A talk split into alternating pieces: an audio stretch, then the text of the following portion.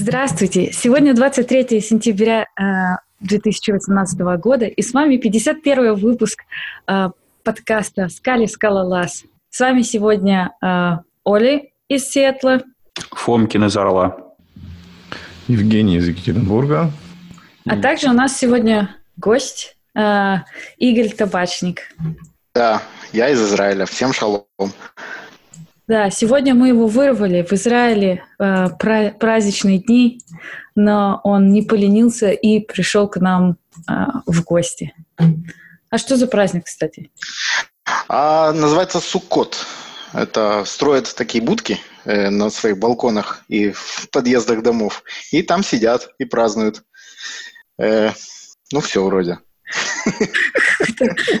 Завораживающий праздник, праздник чудесный. Ну ладно. Напоминает а... конференции по Java. Да. Ну ладно, Игорь, э, расскажи нам про жизнь такую свою. Как так получилось, что ты занимаешься сейчас скалой? Чем ты занимался до этого?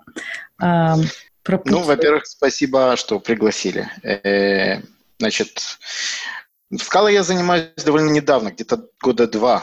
Из них в ФП, э, можно сказать, тоже начинаю, начинаю только, может быть, последний год э, начал интересоваться функциональным программированием. До этого я э, жил в Дотнете э, и работал я работал в интересной сфере. Я разрабатывал э, тулзы для разработчиков. Я работал в разных компаниях, которые делали э, такие инструменты, как mocking фреймворки для, для, для .NET кода, и я работал в компании, которая делает плагины для Visual Studio.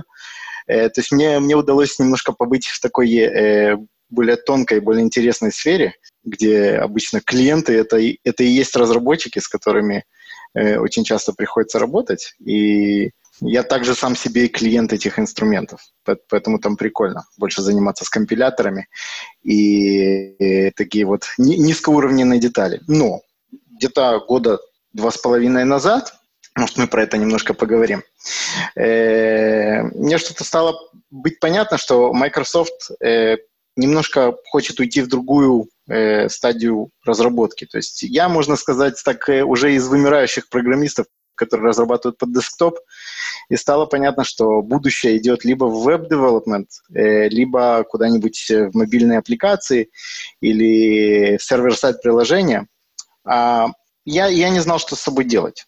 То есть, с одной стороны, мне было, мне было интересно, но такой, такой, такая сфера работы, в ней немножко тяжело найти, э, найти работу. Очень мало компаний занимаются тулзами для разработчиков.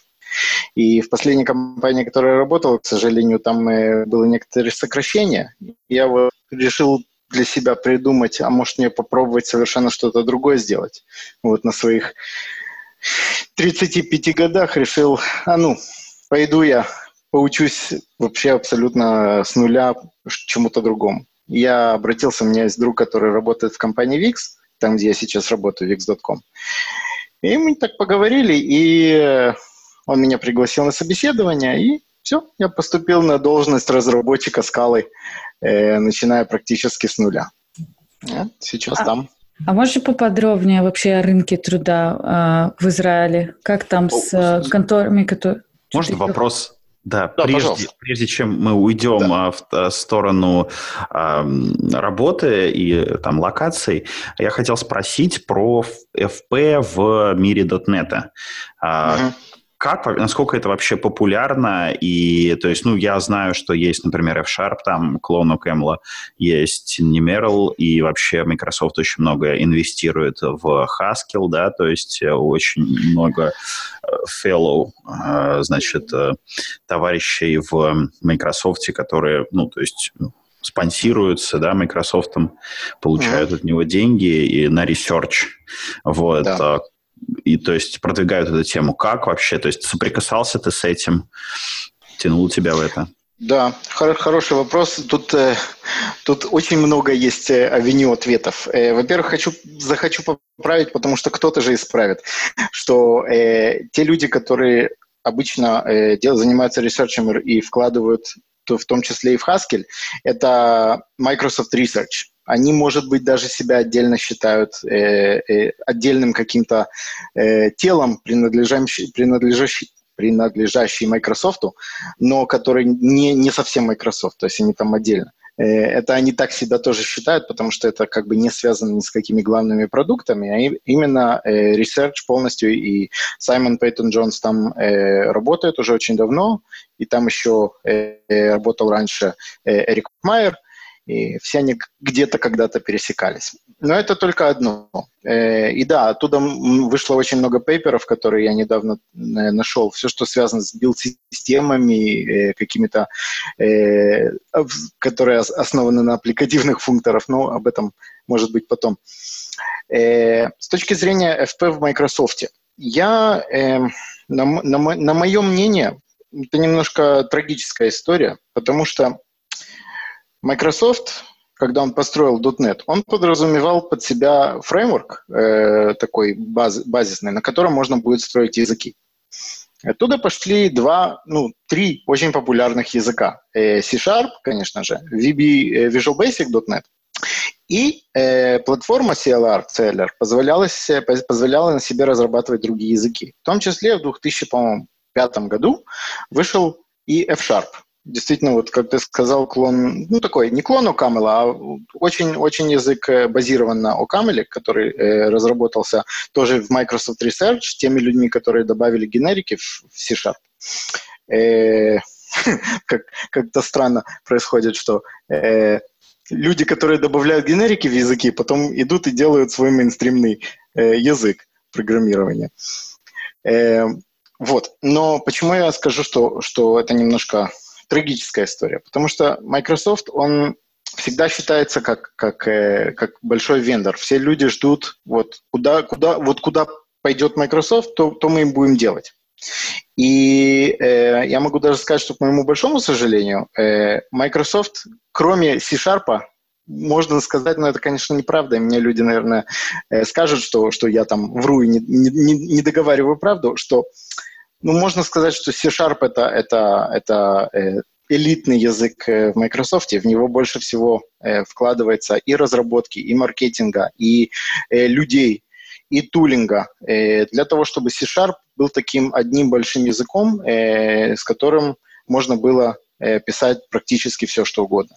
F-Sharp давал себе варианты более такого функционального языка, там были, там были фичеры, как ранние фичеры, которых до сих пор то есть которые только очень недавно появились в C-Sharp, как паттерн матчинг и рекорды, и, э, и, и optional, то есть там не было нулей, вообще не надо было скобки нигде писать.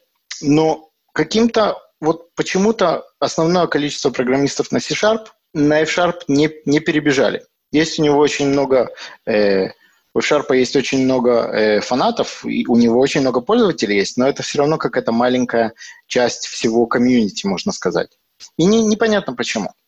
Э, я считаю, что вот, например, в стороне JVM со скалой это совсем не так. Я считаю, что, что скала это действительно э, огромнейший э, use, такой user base, и он вообще не зависит, можно сказать, что он вообще не зависит от того, что Oracle э, говорит там насчет э, JVM и так далее. То есть он сам по себе. А тут кажется, что, что F-Sharp в Microsoft это такой немножко bastard child. Они его иногда забывают, э, забывают апдейтить, там что-то что ломается. Вышла новая Visual Studio, там забыли в галочку поставить по умолчанию, чтобы установить F-Sharp. И люди иногда поднимают тоже шум. Почему нас, почему нас всегда забывают? Вот.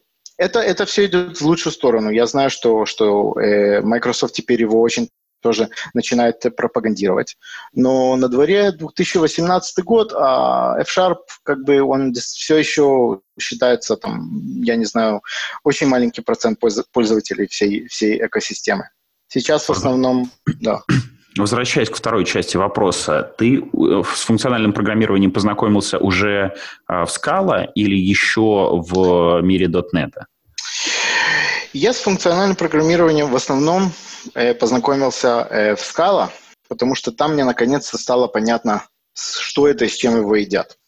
Потому что вот даже вот сейчас очень тяжело, вот люди спросят, что такое функциональное программирование, и на это очень тяжело получить ответ. Потому что да, мы знаем, что такое правильный ответ. Это программирование с функциями.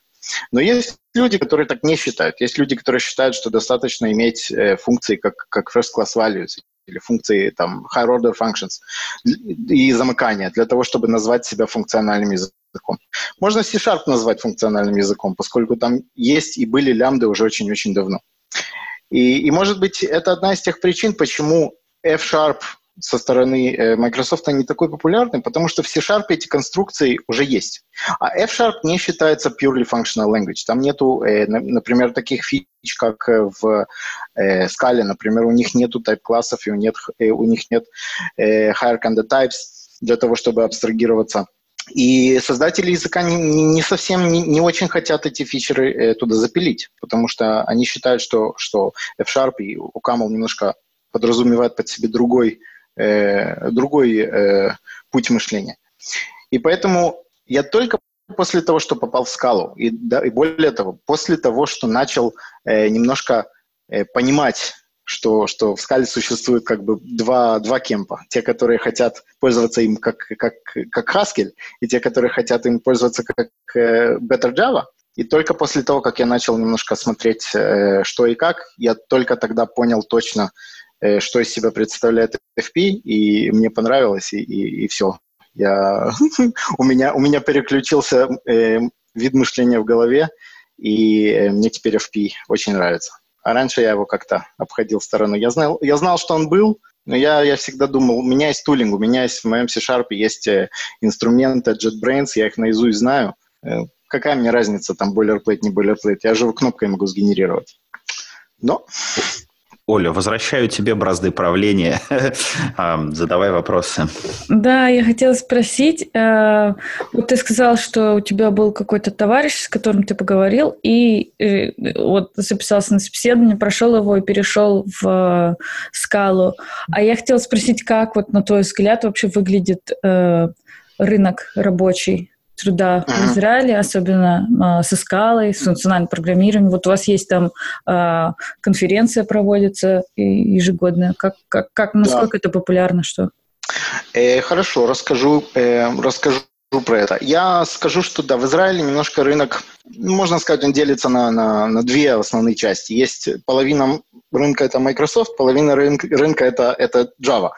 Э, поскольку, э, ну, из-за из многих причин, э, очень, здесь находятся Microsoft R&D-центры очень большие, и на это дело все идет э, субсидирование, наверное.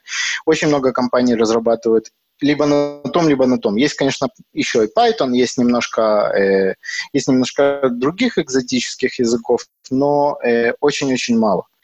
С точки зрения FP, э, те компании ну, на DVM, которые я знаю, что разрабатывают на скале э, с какими-то наклонами FP, э, может быть, используют GETS, они больше в сторону такие э, компании, которые разрабатывают, э, работают со Spark, работают вот такие вот э, э, а, с, э, с Kafka, то есть Э, обрабатывают, обрабатывают сообщения или там э, смотрят на аналитику и, и такие вот вещи. Не, э, я, не знаю, я не знаю ничего такого более, ну, скажем, экзотического, что разрабатывается на FP здесь. Ну, мне еще как бы узнавать. Я еще сам знакомлюсь с комьюнити, разговариваю с, с разработчиками, чтобы знать. То есть э, рынок большой, очень много, очень много стартап-компаний, очень много больших корпораций здесь в Израиле, э, но э, выбора не, не так уж много, я бы сказал. Типа именно разных, разных вещей, с которыми можно поиграться. В основном мейнстрим. Ну вот. Вот, а, ты сказал, что знакомишься с комьюнити, знакомишься с разработчиками. Я вот увидела тут, а, добавил карточку а, про Local Scala Meetup. Mm-hmm. Расскажи вот об этом, э, что это. Да, э, вот VIX э, как раз работали, э, до сих пор работают люди, которые устраивали здесь локальные метапы, но что-то э, в последние пару месяцев они немножко затихли. Так мы решили с друзьями, я и еще э, три моих товарища, мы решили это как-то дело оживить. И этот метап у нас называется Underscore. Он не, не, не, имеет, не имеет связи с, с компанией Underscore, но мы его так назвали, и в нем, в нем почти 2000 людей – э, у нас, и они регулярно, очень многие регулярно э, ходят каждый месяц на метапы. А еще э, была у нас, до сих пор есть, э, конференция ежегодная, которая называется Scalapeno. В прошлом году ее не было, но мы тоже решили э, в этом году ее э, оживить. Я был один из, волонтировался быть одним из организаторов. Мы знали, что нам надо сделать что-то такое, чтобы, чтобы во-первых, людям понравилось, а во-вторых, чтобы действительно поставить свою точку. Поэтому мы, мы пригласили мы пригласили, э, ну, много спикеров, мы пригласили таких э, VIP, мы пригласили Джон Дегоса, мы пригласили И Эрика потом у всех загорелось от его кино. Ага, ага. А он, он, он специально, мы с ним разговаривали, он, он спрашивал, какой же вам кино предложить? Технический, такой шуточный, такой конфронтальный? Я говорю, давай конфронтальный, это Израиль, мы, мы, мы любим поспорить. И, и вот он, он сделал кино, о нем до сих пор говорят. Вот на, на, на сам видео, по-моему, там 18 тысяч просмотров. Э, такого они говорили у нас, ребята, что никогда такого не было. Но я считаю, что он, он сказал, может быть, вещи, которые, которые, да, тяжело слышать, может быть, с одной стороны, можно с ним поспорить, но есть что-то в том, что он говорит, э, что, может быть, скала э, как-то разделяется на, на, на две части. Э, и, и надо, надо с этим что-то делать. Я, я, может быть, не совсем э, согласен с его э, что надо половину убрать. Но все-таки, э, но все-таки есть что-то в том, что, что, может быть, скалу надо как-то э, приблизить, э, может быть, к, к тому, что разработчики хотят, а не к тому, что э, Lightband или, или э, EPFL хотят. Но все-таки скала – это язык экспериментальный во многом. И, э, ну, как бы его развивают, по сути, значит, студенты Одерского, аспиранты Одерского, которые э, защищают свои э, докторские диссертации на нем. И уходят в Твиттер. Да. Ну, то есть мы все на самом деле их подопытные кролики. Да, интересный вопрос. В конце концов, вопрос денег. Э, не знаю, ну, наверное. Люди вот, вот я думаю, почему лю- люди любят и не, не переходят с Java э, там на, может быть, на Scala или, может быть, на Kotlin, хотя потихоньку переходят.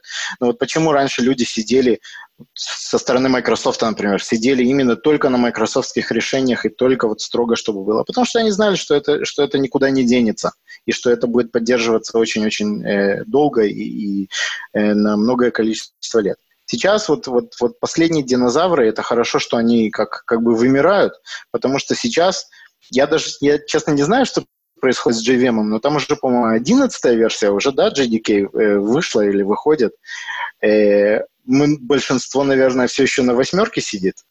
Э, и то же самое происходит в Microsoft с .NET Core. Вот как раз я читал на прошлой неделе, что они объявили, что .NET десктоповый, вот, у которого циферки есть, он все, больше не будет. Версия там 4.8 будет последняя. Все остальное это будет э, такой постоянно обновляющийся .NET Core, у которого не будет версий. То есть это будет э, именно э, по, по фичерам, что он поддерживает. Вот в эту сторону все идет. То есть я думаю, что если действительно от, отделить и, сделать как-то так, чтобы э, процесс миграции, процесс апгрейдов э, стал гораздо легче, тогда людям, наверное, не будет так опасно и не так страшно сидеть на какой-то определенной версии и с нее не двигаться. Э, я очень надеюсь, что, что э, путь миграции на скалу 3, когда она выйдет, э, будет ну, хотя бы достаточно легкий. Э, я могу сказать, что из того, что я смотрю, из того, что я вижу, всякие маленькие изменения в синтаксах, в основном ScalaFix помогает. То, что есть EST, то, что есть вот именно инструменты, которые рабо- умеют работать с кодом на уровне именно его дерева, и, и делать такие рефакторинги, заменять куски кода на другие куски кода более-менее автоматически, это, это огромнейший плюс. Это, это то, что, например, не позволит создать такую ситуацию, как с питоном 2 и 3. Потому что есть типы, есть, есть метаинформация э, о коде, которую можно использовать. Кстати, если э, хотите, давайте перейдем на другую тему, которая как-то связана с этим. Э, то, что я хотел вам рассказать, это э, про э, то, что мы в Виксе э, переходим э, всей бурно всей компанией э, строится через Базель. Э, инструмент Google, э, инструмент из Google для построения кода. Э, переходим на него с Maven. И там тоже очень-очень много интересных сюжетов. Прежде чем ты начнешь, расскажи вообще про зоопарк, ну, Виксовский зоопарк. Что вообще в Виксе есть, кроме скалы? Э, в Виксе на бэкэнде есть в основном скала э, и еще немного Legacy Java, которая тоже потихонечку уходит. На фронтенде я могу сказать, что есть очень много разнообразных инструментов, но я туда не хожу. Я знаю, что они работают на TypeScript, на React Native, и э, некоторые храбрые даже, по-моему, используют немножко Elm в продакшене, э, но это, это, это эти. Ну, у нас в основном э, старая ламповая скала. Когда я говорю ламповая, я именно это и подразумеваю, что э, в Виксе в основном вся скала это более-не менее э, ну, как бы подразумевается, что делается FP in the small, то есть внутри-внутри э, есть, э, используется скала, используется абсолютно все. Э, то есть э, и используются, э, конечно же, options, и pattern matching, и фолды, и, и, и, и companion object, и, и type class э, pattern, где, где это возможно. Но сверху это все еще, э, все как, как бы бутстрапится через один большой э, старый добрый Spring, который иногда надо э, ручками э, дебажить, это не всегда есть хорошо. Но мы тоже оттуда пытаемся э, потихонечку перебраться. Э, но это, я про это тоже могу рассказать, как это происходит. Э, у нас э, при... Подожди, подожди секунду, я еще один раз тебя перебью. перебью. Пожалуйста. Там в чате спрашивали, почему, когда ты пошел искать работу, ты выбрал именно скалу. То есть, как бы, почему ты не пошел, там, не знаю, искать работу на Go или еще что-нибудь такое? А, Э, ну хорошо, я немножко ушел от этого вопроса специально быстро, потому что я не хотел э, расширять тему э, ухода с моего с .NET. Но э, дело в том, что... А, ну, я тогда быстренько скажу, что, что когда вышел .NET Core, и было понятно, что Microsoft толкает людей либо заниматься сервис, веб-сервисами на абсолютно новом сыром тулинге э, с новым сырым стеком, который, на, на котором никто э, работу здесь, э, ни, никто здесь его э, использовать в продакшене не будет, может быть, ближайшие 2-3 года, э, у меня был выбор. Я думал, с чем я хочу заняться. Я знал хорошо C-Sharp, я любил хорошо, я любил C-Sharp. С одной стороны, мне не хотелось идти в веб-девелопмент, потому что JavaScript я как не осилил, так и, наверное, не осилю до конца. Э, а Go ну, не знаю, как-то меня не, не, не манило. Я, я не знаю, что было с Go два, два с половиной года назад, не помню, честно.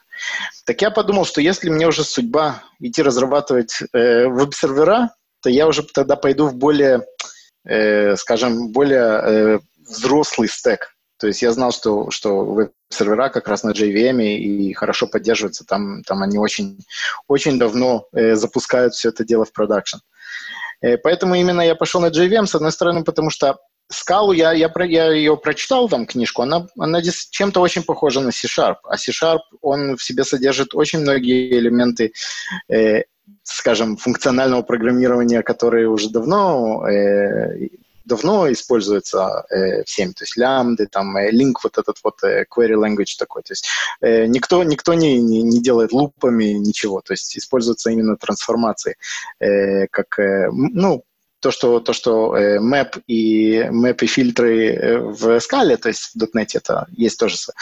И только поэтому, только потому что я хотел, если уже выходить из своей, своей, скажем так, комфортной зоны, то хотя бы, чтобы, ну не совсем, чтобы, чтобы было, было кто поймал меня с, с другой стороны. Может быть так. Смотри, возвращаясь к Бейзелу, но еще один вопрос на упреждение, пока ты не начал Давай. монолог. Да. Конечно. Почему не Pens, если у вас О, JVM стек? Я вот э, себе как раз э, записал всякие notes, и вот первый самый мой буллет «Why not pens?» Могу показать экран. Э, значит так, э, я э, отвечу на этот, на этот вопрос по-еврейски. Если что, есть... если что, можно открывать экран, да, конечно. То у нас тут Не, ну вот у меня здесь, я здесь э, экранами окружен. Отвечу по-еврейски вопросом. То есть почему? Потому что так было до того, как я пришел в команду. Выбрали, выбрали Базель. Почему же выбрали Базель, а не Pants? Э, потому что я вот как раз спросил нашего э, вождя, э, или он мне может дать как бы definitive ответ, потому что спросите. Вот, спросили. И он сказал две причины. Потому что, во-первых, э, на то время Значит, Pants не гарантировал э, то, что называется reproducibility. Он, он не гарантировал э, повторный результат, если запускать э, build повторно. Почему, я точно не знаю, к сожалению, не, не очень знаком с Pence, э, но я знаю, что они используют внутри себя Zinc, они построены на Zinc, и Zinc, э, кроме того, что он кэширует все, он еще и высчитывает граф зависимостей и он не всегда э, правильно вылавливает э, весь граф зависимости. То есть вопрос, почему именно э, Pence А, э, именно Базель, а не Pence, э, только в основном потому, что э, хотелось э, иметь более высокую гарантию э, reproducible builds, которые Базель гарантирует э, своим, э, своими свойствами как-то. И, и потому что мы э, не использовали SBT, и, и поэтому мы не, э, не очень получали э, большую, большую, большую прибыль от использования Зинка и от использования э, каких-то каких SBT-шных э, примочек. Может быть, для слушателей э, надо рассказать вообще, что это такое. Может, не все в курсе. Да, было бы неплохо. Например, у меня в голове Zinc ассоциируется с инкрементальной компиляцией, и вот. отсутствие Zinc э, ассоциируется с билдами по 15 минут. Э, абсолютно. Да, абсолютно так. И э, в Базеле, да, нет, ин, нет такого понятия, как инкрементальная компиляция. Я, честно, не, не могу точно сказать, что это значит, но я знаю, что Базель агрессивно кэширует э, все, что он может, и поэтому э, он в, в, в точности строит только то, что поменялось. Все, что не поменялось, он, он не строит, и поэтому как бы все, э, все строится очень-очень быстро. Но я тогда действительно от, скажу монолог и шагну назад. Я слушал самую первую вашу э, серию вашего подкаста. Э, не помню с кем, не помню, когда она была, но в самой первой серии вашего подкаста был кто-то, кто рассказывал, что у них в компании был стал ужас, что их проекты разрослись э, в, в гигантские э, размеры, и что их э, проекты э, со всеми end-to-end тестами занимало построить минут 20, и пока все тесты пробежали, э, занимало еще минут 50. Я вот и они пере, все-таки перешли на Pens и решили так свою проблему.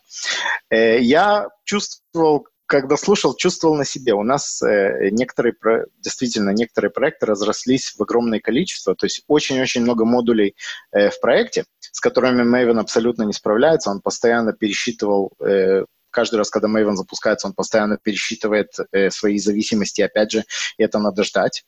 А, у нас есть еще очень-очень много end-to-end тестов, э, которые проверяют сервисы, и они иногда э, очень часто э, используют один и тот же порт. Поэтому э, бежать на, на той же машине э, параллельно они практически не могут. Мы тоже сделали очень много работы, чтобы это потом рандомизировать, но все равно все шло как бы sequentially, и поэтому строили, вещи строились и компилировались от 6 до 50 минут легко ну, с тестами. И это все влияло, конечно же, на наш э, CI. Э, мы бежали, бежим на TeamCity пока, но TeamCity, вот каждый раз, когда у нас есть такой core компонент, он называется фреймворк, каждый раз, когда были какие-то изменения в фреймворке, поскольку все в Wix очень-очень много микросервисов, которые используют этот фреймворк, э, ну, он дает логинг и так далее. Но каждый раз, когда этот фреймворк менялся, все сервисы должны были ждать, пока он соизволит построиться. Э, несмотря на то, что у нас агентов 70 где-то, по-моему, было в TeamCity. И э, где-то года два, может быть, три назад э, было принято решение от этого уйти. После всяких экспериментов, как я понимаю, пытались немножко перейти на, на SBT, но его тоже никто не, не очень э, любил, и он не, не, не настолько уже очень помогал при таком количестве э, кода. И у нас э, э, наш парниша, наш тимлид по по, по миграции, по, по Bazel ю, он очень-очень много сделал research а и, и пришел к выводу, что э, использовать систему от Google, значит, для тех, кто не знает, Bazel это система, это, это, это tool, который умеет строить э, код на, на, на разных языках, он не, не обязательно для Java. И, ну, он идет со встроенной поддержкой Java, Go, э, C++, C++ и еще чего-то там. Э, скалы в нем нативно не было. на протяжении последних двух с половиной лет мы туда внесли поддержку скалы, и сейчас вот вместе с ребятами со Stripe, Wix и Stripe, еще несколько компаний поддерживаем поддерживаем э, э, скала билды для, для Базеля. То есть э, смело можно это пользоваться, это все в open source, и, мы это поддерживаем сами. Эм, что же дает Базель? Базель дает э, возможность очень точно э, разбивать проекты э, на очень такие high-grained э, э, модули. То есть он умеет разбивать, в, в принципе, до папки. Можно, можно это определять э, как отдельный модуль. Даже даже может, можно отдельные файлы, отдельные кодовые файлы определять как модули. И эти все модули э, агрессивно кэшируются э, базелем, э, в, том в, в том числе, если, если ничего не меняется, то, то ничего заново не строится.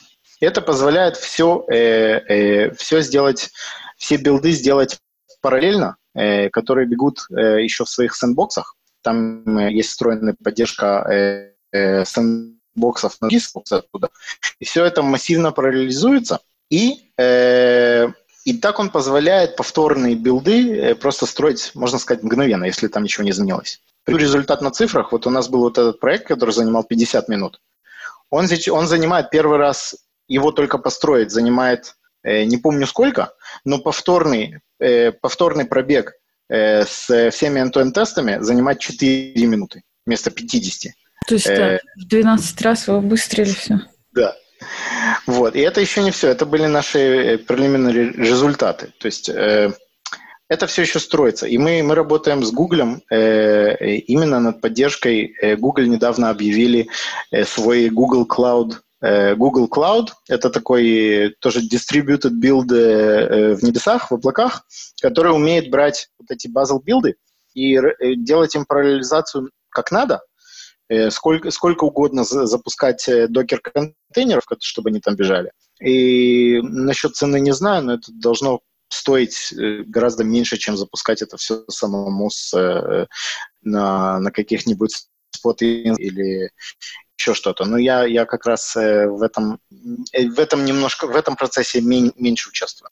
Но э, сам процесс перехода на Bazel, он, э, он нелегкий. То есть э, можно, можно сказать, да, что Bazel действительно решает проблему э, повторного build, повторных точных build ов, э, которые кэшируются, параллелизируются, и, и все это замечательно, но да, путь туда, э, путь туда нелегкий. Во-первых, потому что ну, это все надо было более-менее строить, ну, если не с нуля, то поддержку некоторых э, наших use cases надо было добавлять потому что э, есть у нас некоторые проекты, которые, например, в Maven строятся через э, Maven Assembly плагин или Maven Shade плагин, которые делаются там какая-то релокация классов. Э, это в Bazel э, не совсем было поддержано, мы добавили туда эту поддержку. То есть это надо было разрабатывать. Во-вторых, история, которая больше э, я и больше занимаюсь, это developer experience. Это именно интеграция с IntelliJ, чтобы была хотя бы какая-то э, парность э, фичер, фичеров, которые есть э, для проектов Maven или SBT. Например, возможность просто запустить, э, зелен, нажать на зеленый, зеленую кнопочку и запустить тесты. Э, мы используем агрессивно библиотеку Spex2 Эрика Торабора для написания все, всех тестов, а она изначально не поддерживалась. Почему? Потому что вот в Google ее не под... Google этим, Google этим не пользуется, поэтому эту, эту поддержку никто не написал. Так мы взяли и написали. Э, точнее, я. Я туда поконтрибьютил. Все это, все, что я рассказал до сих пор, это все э, open source, и туда можно контрибьютить, и, и все это, конечно же, процесс, процесс при, процесс принимания э, кода в Гугле идет замечательно, но, э, ну да, но надо было немножко постараться. А сейчас более-менее есть, Это... э, да. А ты вот сказал, что вы ну, много понаписали. Вот мне интересно uh-huh. узнать просто, насколько в Bazel как бы легко вот расширять функционал. То есть, ну, как бы вот что приходится делать, чтобы просто какой-то а, плагин запилить под свои нужды. То есть как бы если сравнить там с нашими СБТ, насколько это mm-hmm. как бы более все интуитивно понятно и вообще как бы трудоемко? Mm-hmm. Э, хорошо, скажу. Э, значит, здесь тоже, опять же, два ответа. Э, плагин, скажем так, плагин на IntelliJ – это э, отдельная команда в Google разрабатывает, и он написан на Java. То есть это вот, если когда-то приходилось э, иметь удовольствие писать плагины под IntelliJ, это Не, проект, который, Я-то который больше на Java. интересуюсь э, плагинами к, базе, к Базелю. То есть, да, если сам, сам Базель. Хочется да, сам Базель. научить его что-то делать необычное, что как бы, ну... Да, пони- понимаю, конечно же. Э, сам Базель, э, его ядро очень маленькое, написано, по-моему, на C++, и некоторая часть на Java, точно не помню, что, что отвечает за что, но основной функционал э, Базеля э, написан на языке ихнем, э, который называется Skylark. Это такой урезанный э, Python, который, э, который, кстати, сказать, он э, полностью, как бы, можно сказать его, можно его назвать полностью pure, pure immutable language, то есть он э, такой декларативный язык, он сам по себе ничего не делает, он только, только описывает все, что можно сделать, и передает это дальше Базелю на исполнение. Э, но он полностью иммутабильный, то есть э, он, там невозможно ничего менять. То есть э, при построении каких-то каких мэпов э, э, вот если ты получаешь map, его уже невозможно изменить. Это все сделано только для того, что изменить, я имею в виду модифицировать в нем какие-то э, айтемы. Сделано все для того, для, опять же, для этого reproducibility, чтобы, чтобы невозможно было изменить какую-то конфигурацию, э, чтобы, чтобы билд вел себя как-то непонятно. Э, для того, чтобы расширить это все, там есть, э, надо выучить этот язык, он не очень тяжелый, если, особенно если знать Python. Э, и он очень хорошо описан в документации, и там есть э, большая система макросов, с, помощью которого можно, в принципе, описать э, очень много. Ну, например, э, какие, как, какие файлы надо, то есть э, какие зависимости надо вычислять, какие, какие аутпуты, какие инпуты. И с помощью этого можно создавать, например, разные э, э, поддержки разных, э, разного функционала. Например, э, мы добавили поддержку э, такого FatJar deployable, deployable FatJar, который, который умеет собирать все остальные джары в себе и упаковать их в один огромный джар. Это было очень довольно, то есть я этим не занимался, но я смотрел код, это было довольно легко сделать, потому что вся эта информация есть в переменных и в конструктах э, э, языка. Ее просто надо было э, сложить вместе и сделать вот такие вот э, вещи я, может быть, переспрошу, э, а расширять в каком плане, может быть? Ну, собственно, э, я почему спросил, потому что э, как бы, ну, в СБТ, э, чтобы что-то новое писать, если как бы человек с ним не сильно знаком, то он сталкивается с такой стеной в виде вот этого как бы особого DSL, должен сразу понять, как там внутри примерно устроены вот эти таски СБТ, то есть куча-куча проблем, и вот человек mm-hmm. сходу просто так не может взять и просто какую-нибудь базовую вещь свою кастомную сделать. И вот просто интересно сравнить, как в, в альтернативной билтуре к этому подошли. Mm-hmm. Ну, это хороший вопрос. Я, к сожалению, не могу на него хорошо ответить. Потому что, опять же, мне, мне, мне лично э, не очень часто приходится этим заниматься, но когда приходится, я просто сижу документацией и смотрю на другие рулы, и, и, то есть э, другие какие-то уже имплементации, и более-менее что-то пытаюсь понять. Единственное, что хорошо, что скажу, что он действительно очень хорошо документирован. То есть э, этот проект, насколько я понимаю, он родился внутри Google, он еще тогда назывался Blaze, и они его решили давным, ну, не знаю, насколько давно, выпустить в open source. Но когда они это сделали, они к нему добавили еще и документацию, и, и, и очень много есть, э, очень много есть э, сэмплов, как начинать и, и что делать. Эм, я, может быть, только одно скажу, что расширять действительно Базель приходится через его язык, через этот Skylark. А в нем он, он достаточно, то есть он ограничен. Он, э, он не такой Wild West, что, что как скала, что можно сделать все, что угодно. Потому что, наверное, люди, которые пытаются э, расширить SBT, у них действительно, с одной стороны, знать то, что умеет SBT, а с другой стороны, знать, что умеет скала. И, может быть, там э, такие, такие нюансы подходят. Ну, честно, не знаю к сожалению, не приходилось э, еще пока копаться. А SBT, как известно, умеет все, что умеет скала, плюс еще немного. Ну да. Плюс еще столько же. Ну, Я, я не знаю, ну, действительно, очень-очень много э, интересного происходит сейчас э, с, с точки зрения билдов в скале. Ли выпустил Мил, и, э, и э, Джон Претти тоже чем-то занимается. Я еще пока не посмотрел. А самое интересное, что... Еще CBT. Еще CBT и э, Оскар Бойкин, который раньше работал в Твиттере, сейчас он работает в Stripe, и он один из э, комментейнеров э, поддержки скалы. Он тоже там э, недавно объявил, что, что он что-то, может быть, кто-нибудь остановите его, чтобы он тоже не написал билтул. Э, все-таки, наверное, не, нелегкая проблема строить скала-код. Я думаю, что ну вот э, чем мне не нравится большинство вот этих тулов, которые пишут эм, Scala Community Member, да, в том, что они написаны на скале, которая запускается под JVM.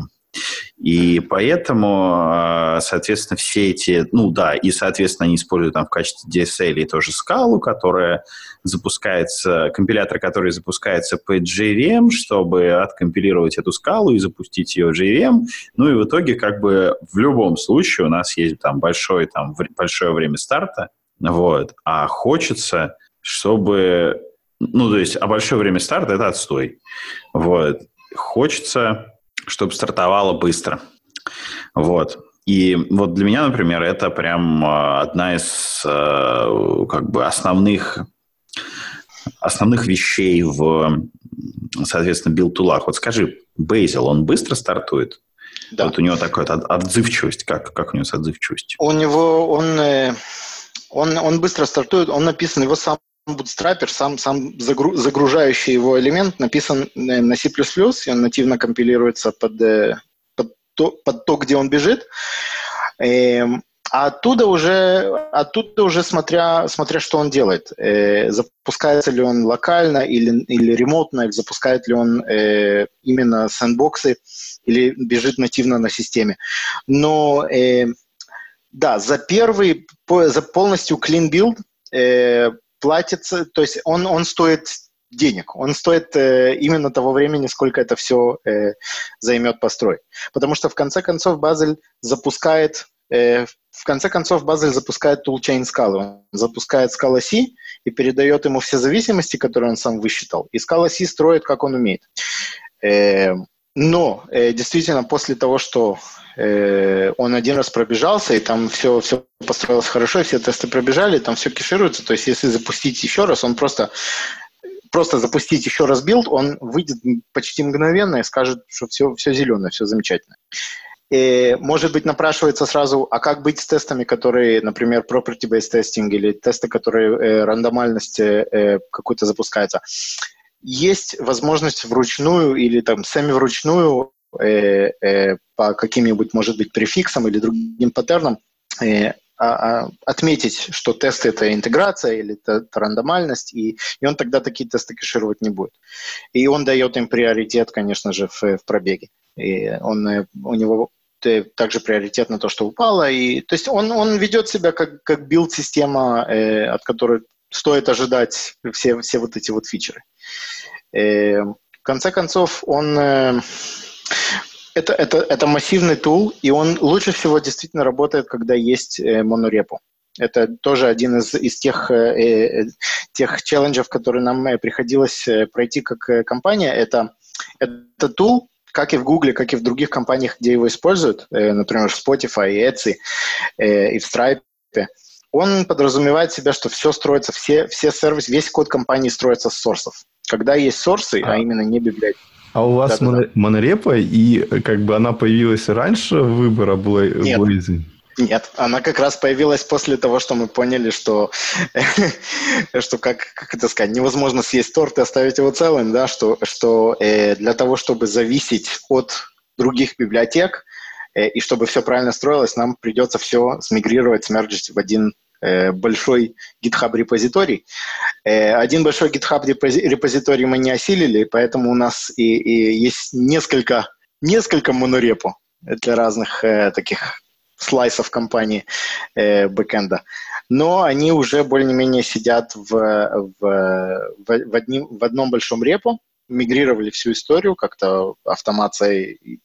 Э, это, это тоже, был, э, тоже был проект, я в нем не участвовал, но, но как-то у них получилось. Вопрос, а, вопрос про монорепо. Эм, вот, ну, понятное дело, что Bazel э, это такой э, tool to build them all, да? А, как бы language agnostic. Ну, в общем, как бы он создан для того, чтобы строить э, билды в крупных компаниях, где, соответственно, есть зоопарк технологий э, и все что угодно. И, ну, но ты говоришь, что у вас не, ну, как бы фронтенд живет в отдельном мирке и с вашим бэкендерским миром не пресекается. Как так? Э, ну, во-первых, там тоже интересно. Они, конечно же, пересекаются через, э, через gRPC. Мы используем gRPC, чтобы у нас был отдельный, то есть один API, от него генерятся, э, ну, не всегда генерятся, но от него строятся э, endpoints и через них работают. Но это, но это, один, э, это, это только одна сторона. Проблема, ну, скажем, не проблема, Дело в том, что вот VIX, э, сама по себе компания, она, э, о ней вот людей спросить, вот вы знаете VIX, он говорит, что это компания, которая сайты строит.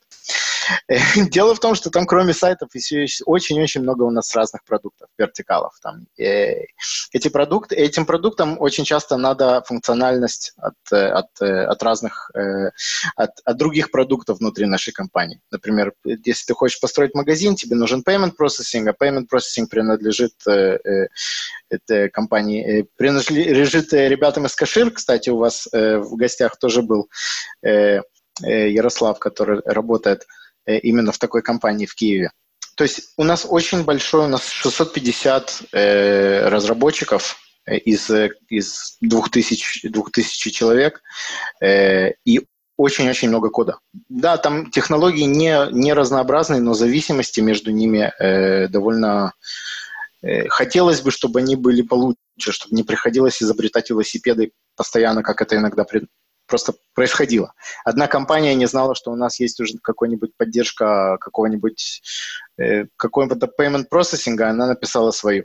Э, и мы хотели, одна из этих, одна из проблем, конечно, было решить, э, да, решить то, что все строилось долго, но второе, это чтобы как-то платформизировать весь код компании, чтобы все было, чтобы был один как бы одно место, в котором весь API компании жил, и там вся документация генерируется через Swagger, и можно было найти э, все, что есть. Э, а фронтенд, ну, фронтенд свои челленджи есть, ну, у них там NPM, но они тоже, есть очень много фронтенда, которые уже тоже на Bazel переходят э, потихонечку, потому что ну, зачем, зачем поддерживать за, действительно зоопарк э, разных билд-тулов, если можно чем-то одним. Да, ну, ну здорово, здорово то, что есть движение в сторону Bazel-а со стороны фронтенда. А есть ли движение в сторону, пока мы не, не вернулись в Bazel, да, есть ли движение у фронтенда в сторону Scala.js? Э, насколько я знаю, нет, э, потому что, ну, по разным причинам. Во-первых, это, это немножко другой набор людей из других, э, других миров. Э, и, во-вторых, у нас есть еще пару компаний, которые VIX когда-то прикупила. Например, VIX э, купила DeviantArt в прошлом году. Э, это знаменитая компания, которая, в которой можно продавать рисунки и картинки, свой арт. Один из самых, стар, самых старых сайтов на интернете вообще. И VIX купила его, а он весь написан на PHP.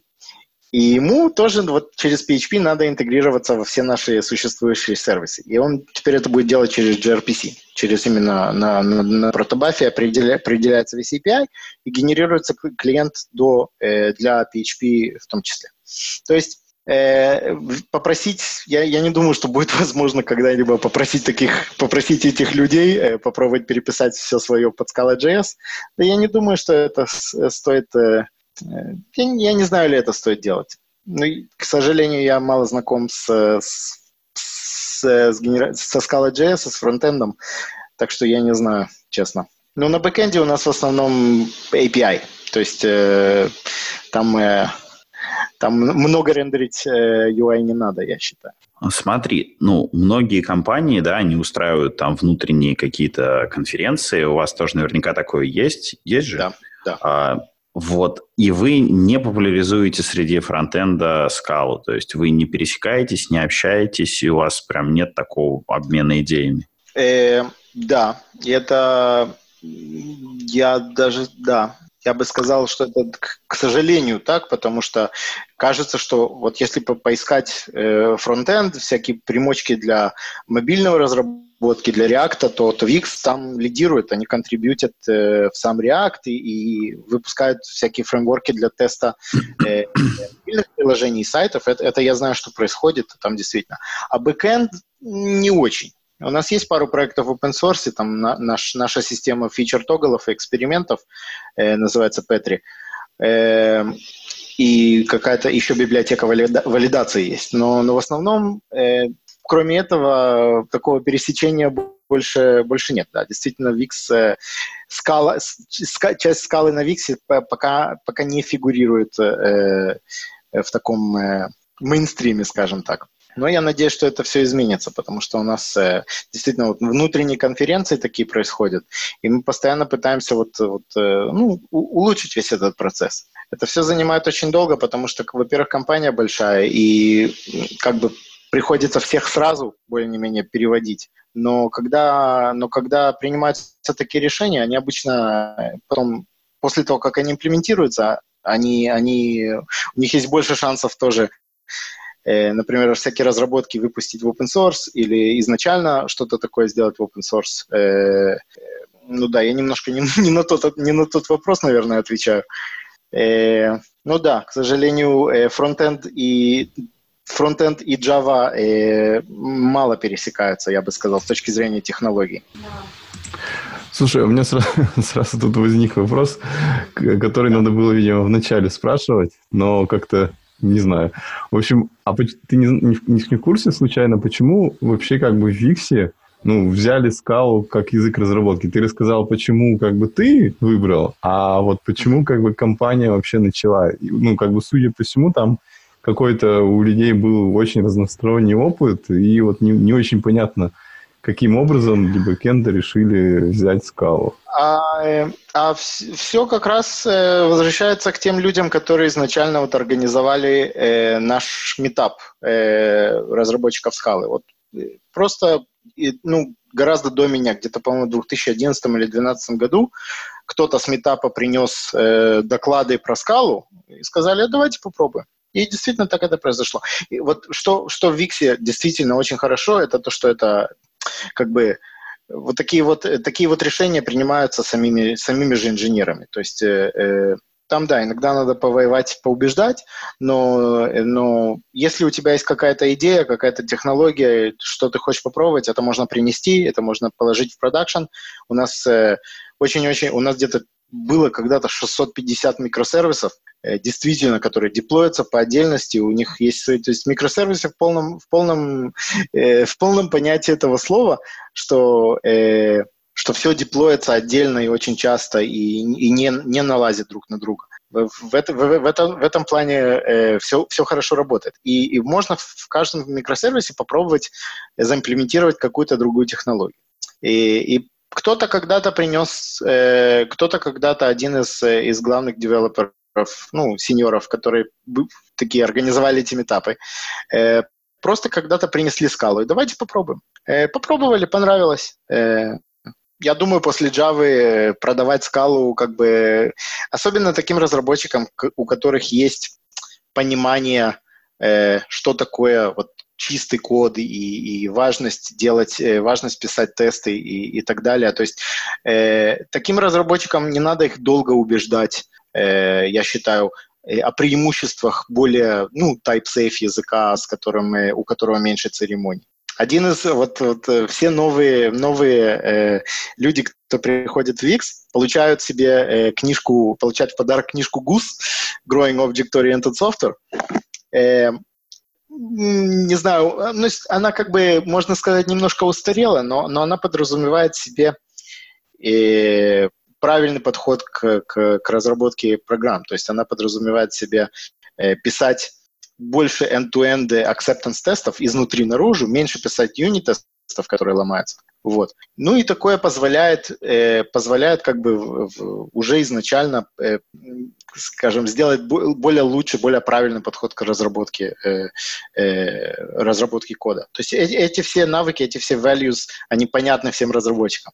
И поэтому я, поэтому, не знаю, наверное, кто-то не надо, не надо очень часто, э, очень насильно продавать э, новые технологии. Кроме FP. FP это другое, другое совсем дело, потому что это очень-очень, это немножко, я думаю, другой совершенно э, вопрос, потому что здесь уже не технология, здесь ты попросишь людей поменять мышление, это не всегда, не всегда легко. Вот. Так, ну, что, я так понимаю, тема себя изжила, надо идти дальше.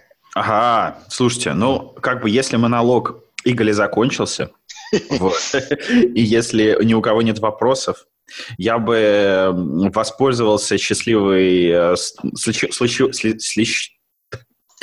счастливым совпадением. То есть так получилось, что я в последние э, несколько дней э, на прошлой неделе много пописал на C-Sharp, написал там 300 строк кода, например. Это много. Вот, я обычно пишу меньше. Вот. А, и написал CSProch файлы, две штуки. Вот. И, ну, и в целом, как бы вот, по, позанимался этим. Вот. И фишка в чем, да? То есть получается, что у меня сейчас совпадение. Я занимаюсь одновременно .NET, я делаю тулы для программистов, вот, и... Шерпалас приветствует. Да, да, да. И, собственно говоря, и вот Игорь как раз э, всем этим занимался. Я как раз хотел эм, а поделиться это болью. Core или, или просто .NET? А, это .NET Core.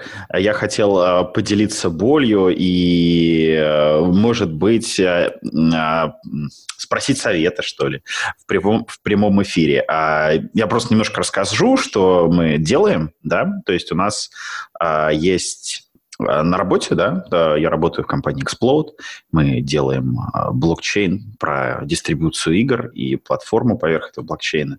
Вот. И, короче, мы в качестве а, языка для, в кавычки открываются, смарт-контрактов, кавычки закрываются, используем C-Sharp. Вот. И как мы его используем? Мы его используем, транслируем .NET байткод в, соответственно, в байткод нашей виртуальной машины, которая уже запускает, ну, запускает его на блокчейне. Вот. И, собственно говоря, дошло ну, то есть, почему мы так сделали, да? Почему? То есть, мы хотели получить э, Visual Studio, развитую там тестовую инфраструктуру, там подсветку синтаксиса, автодополнение и все остальные вещи, то есть, ну, чтобы не изобретать велосипед. И при этом мы хотели контроль над, соответственно, контроль над функциональностью. Поэтому мы взяли, написали свою VM, зная точно, что она умеет, и чтобы не вывалиться за скоп, вот, и, соответственно, написали транслятор, который берет некий сабсет эм, .NET, вот, и, соответственно, транслирует э, вот этот сабсет в байткод нашей виртуальной машины. Вот, и, собственно говоря, вот недавно я добрался для developer experience, да, то есть раньше мы как брали, да, там брали, писали на C-Sharp что-нибудь, брали прям компилятор C-Sharp, который там CSC, да, вот, и компилировали э, CS-файл в exe. Вот, вот, вот так вот. Подключая ручками туда, например, DLL с нашим, э, с нашим, э, с нашей стандартной библиотекой. Вот. И тут я, значит, добрался до до того, чтобы взять, там, пройти, как бы это сделал обычный разработчик, то есть он, ну, обычный .NET разработчик, то есть взять, там, сделать какой-то сборочный файл, открыть это в IDE, вот, и там, чтобы ну, подключить зависимости, и чтобы это все было красиво с подсветкой синтаксиса, с автодополнением и автоматической сборкой и тестами. И я, короче, в абсолютном Э, в абсолютном шоке. Оказывается, что есть три способа а, написать сборочную конфигурацию для .NET проекта. Первый способ – это MS Build. И там свой, своя XML на свой формат. Есть а, второй способ, это некий Project JSON, который выглядит так вроде современно, но оказывается он deprecated. Вот. И есть CSProc. То есть я как бы первые там три часа думал, что вот этот Project JSON это все круто, потому что, ну, как бы все же отказываются от XML и переходят на JSON, но нет, оказывается, они сделали с JSON .NET Core, а потом как бы его задеприкетили, вернулись к старому доброму XML. Почему бы и нет? Я как бы одобряю, мне нравится XML, вот, но как бы это не очень э, логично. Вот, и оказывается, чтобы, например, добавить функциональность новую а, в вот этот вот а, сборочный а, сборочный тул, да, то есть вот есть у меня там этот CSProч файл, оказывается, чтобы добавить а, новую функциональность, мне нужно написать там некий таск да, на C-Sharp, и этот таск, он вставляется в проект через три директивы в трех разных местах. вот. И как бы, ну, объяс... ну, как бы там там очень легко сделать ошибку, потому что там одинаково, очень похоже называются секции в XML. И, собственно говоря, почему я как бы упомянул Игоря в начале, что вот, Игорь, скажи, как вы жили вообще в этом? А, или, может быть, я просто неправильно готовлю все это? Э, я отвечу, потому что, ну, с одной стороны, не хотелось бы, чтобы нас перестали слушать любители скалы, которым вдруг про .NET рассказывают. Э, я, с одной стороны, скажу, что сочувствую, потому что, боль, что мне эти все боли знакомы, особенно с Project JSON, который деприкировался. Там можно, там есть свои нюансы. Э, MS Build, она действительно сильная штука, ее можно расширять, и это действительно магия. То есть я, я просто не хочу входить в детали, потому что это все можно сделать, но, но это надо как? Это, наверное, то же самое, как и расширять SBT. То есть зна- знание языка, знание этого магического XML или DSL не хватает иногда. Надо знать всякие нюансы. Э, если хочешь, мы можем просто потом поговорить про всякие интересные вещи, например, э, э, про компилятор C-Sharp и Roslyn, чтобы для того, чтобы транслировать байткод. Байткод есть, наверное, очень много инструментов, которые могут вам помочь. К слову, мы написали на скале разбор .NET байткода. А, э, я понял. Э, хорошо. Об этом, Хорошо. об этом расскажет на ближайшем а, московском метапе Владимир Полушин. Приходите О. на московский скал метап. Это, это я бы тоже... А он будет у вас записан? Потому что мне, мне да, интересно. Да, мы, мы планируем трансляцию и запись. Прям вот, если я куплю все переходники, и если интернет не подведет, то все будет. Ну, отлично, я бы, я бы посмотрел, э, как это делает, как разбирается C-Sharp код на, на, на Scala. Я могу себе представить. Ну, но .NET байткод. .NET байткод нужно. А, нужно байткод именно. Да, для конечно. Этого, для этого тоже есть библиотеки. Э, да, и, ну, например, точно могу сказать, что в .NET Core вот именно это его эволюция, что сначала, сначала, ну, не сначала, написали через некоторое время, после того, как он появился, написали к нему поддержку этого Project JSON. Все думали, а, ура, JSON, будем сейчас это самое. Потом поняли, что туда коммент, комменты писать JSON невозможно, э, а комменты нужны, потому что никто иначе билд-файлы не, не понимает. Э, решили вернуться обратно на более стандартную вещь. И проблема вот, вот вот у меня полный твиттер еще э, людей, которые, с которыми я знаком с миру .NET, что каждый раз, когда что-то такое происходило, все там ну, чуть ли не матерились о том, что вот э, все, все опять поломано, все билды не билдятся, и надо страдать. Это, это была действительно одна из тех причин, которые, э, через которые я из-за того, из-за того, из-за того, из-за того, что я из-за этих причин вы, выбрал просто пока этим не заниматься, потому что пока это все не, не, не станет стабильно, э, это только bleeding edge people, которые этим могут заниматься. А bleeding edge people за, за это деньги не, не, не получают. Ну погоди, погоди, ты же скалой, ты же занимаешься скалой, а скала ну, это вообще один сплошной бледенеч. Ну, это, это как посмотреть, потому что скала, как сам по себе язык, очень-очень старый. Э, скала, ну, я, я к скале пришел, когда уже была скала 2.10, по-моему, или 2.9.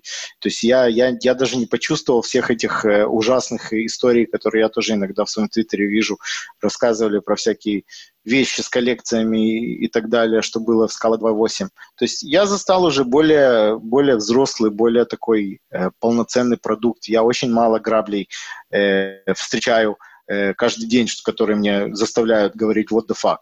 Да, э, порядок определения валов в трейте важен э, по какой-то причине. Но это настолько редко получается, что, что да, и первый раз, когда мне надо было что-то через Reflection вызвать, я удивился, что такое type tag. Точнее, я подлез в документацию, меня еще три попросили, в документации было что-то про манифест написано. Я напишу манифест, он говорит, это deprecate, это использует type tag. Ну, использовал type tag, обошел erasure. И да все вроде. Кроме этого, больше с такими большими проблемами, большими проблемами в скале э, не сталкивался. То есть я действительно считаю, что скала, ну, сколько она уже существует, но действительно скала 2.12, он очень взрослый язык, который, если вот джавистам, хорошим джавистам, действительно надоел boilerplate, то они вполне, то есть не стыдно, не стыдно им э, предложить перейти на скалу. Ну или на Kotlin. Э, это смотря, что, что человек для себя хочет. Куда, в каком направлении он хочет развиваться, как, как я думаю, как программист. Э, Не Это, думаешь короче... ли ты... Да-да, Оля, давай. У меня просто минутка шуточки, ничего важного. Я хотела сказать, что это выпуск для моего мужа, потому что мой муж работает в Microsoft, и он детнетчик, и мне нужно его как-то привлечь на светлую сторону. Вот я сижу и рассуждаю, какие куски из этого всего я буду ему включать, чтобы, чтобы он потихоньку понимал, куда надо идти. Я пришел к выводу, что если человек действительно в душе доволен тем, что он занимается, и, и, и ему нравится, смысла, смысла уходить нет. Я просто дошел до такой степени, что я просто машинально... Я, я, мне казалось, что я машинально делаю очень много и постоянно решаю одни и те же проблемы. У меня была постоянная архитектура, которая э, где-то полагалась на какой-то IOC-контейнер, который, в, в который надо было пихать зависимости. И э, какая-то архитектура, которая построена на тех же неправильно определенных и неправильно понятых solid принципах. Э, и я, я видел, я, я немножко работал еще как консультант, и я видел такие ужасы, которые сделаны, э, скажем, in the name of э, соблюдать вот этот вот какой-то dependency injection принцип, что, что у людей были классы, которые получали себе 18 зависимостей э, в конструктор. И это все было нормально, потому что какая разница? У нас же есть контейнер, он авто, автоматически это все зарезолвит, и нет никаких проблем. И вот это вот казалось, что оно не улучшается. Неважно, вот фреймворки, языки, э, что-то что что казалось, что, что ну, ну хватит. Ну, сколько можно, вот всегда над, над JavaScript прикалываемся из-за из их лефтпадов, да, что у них для, для, для стандартных функциональностей библиотеки есть. А сами программисты на ООП, на Java, Java Enterprise, ну, что мы себе напридумывали? Кому это надо? И вот когда вот такой вот, вот к такому кризису уже приходишь, existential crisis такой, что одумываешься, а вот, вот что я делаю? Тогда уже вот может, вот это, вот это как раз тот момент, когда, когда, может быть, надо э, остановиться и сказать, э, может, может куда-нибудь в другое место. Э, вот. А Хочу... Потом люди ну, испытывают те же самые проблемы со скалой, что они пишут и решают одни и те же проблемы и переходят в Haskell. Ну, да. Ну, я, я, я могу только о, о своем опыте рассказать. Мне тоже было нелегко. То есть не, не совсем легко. Я ж всегда FP обходил стороной, потому что считал, что не понимая точность, точно, что такое FP, не был определен. Тоже я, я говорю, лямбда есть, э, функции, вот этот link есть, то есть я могу, я не использую, э, не использую э, эти loops, я использую ну, трансформации коллекции, все замечательно, зачем мне этот ваш Haskell? Я Haskell всегда становился стороной. Я помню тот момент, когда, когда все, когда мой мир рухнул, э, это все Рунер виноват. Я расскажу про это быстренько, вкратце историю. Я потом, может быть, если у полезняшки есть, я кину этот линк на тот доклад, который, который испортил мне жизнь всю. Потому что, когда я пришел в скалу и начал ее учить, и понял, что да, действительно, есть некоторые элементы, вот эти вот странные люди про монады говорят, а есть еще вот, вот пытался посмотреть, как делать то, что я знаю в скале. И начал читать про cake pattern.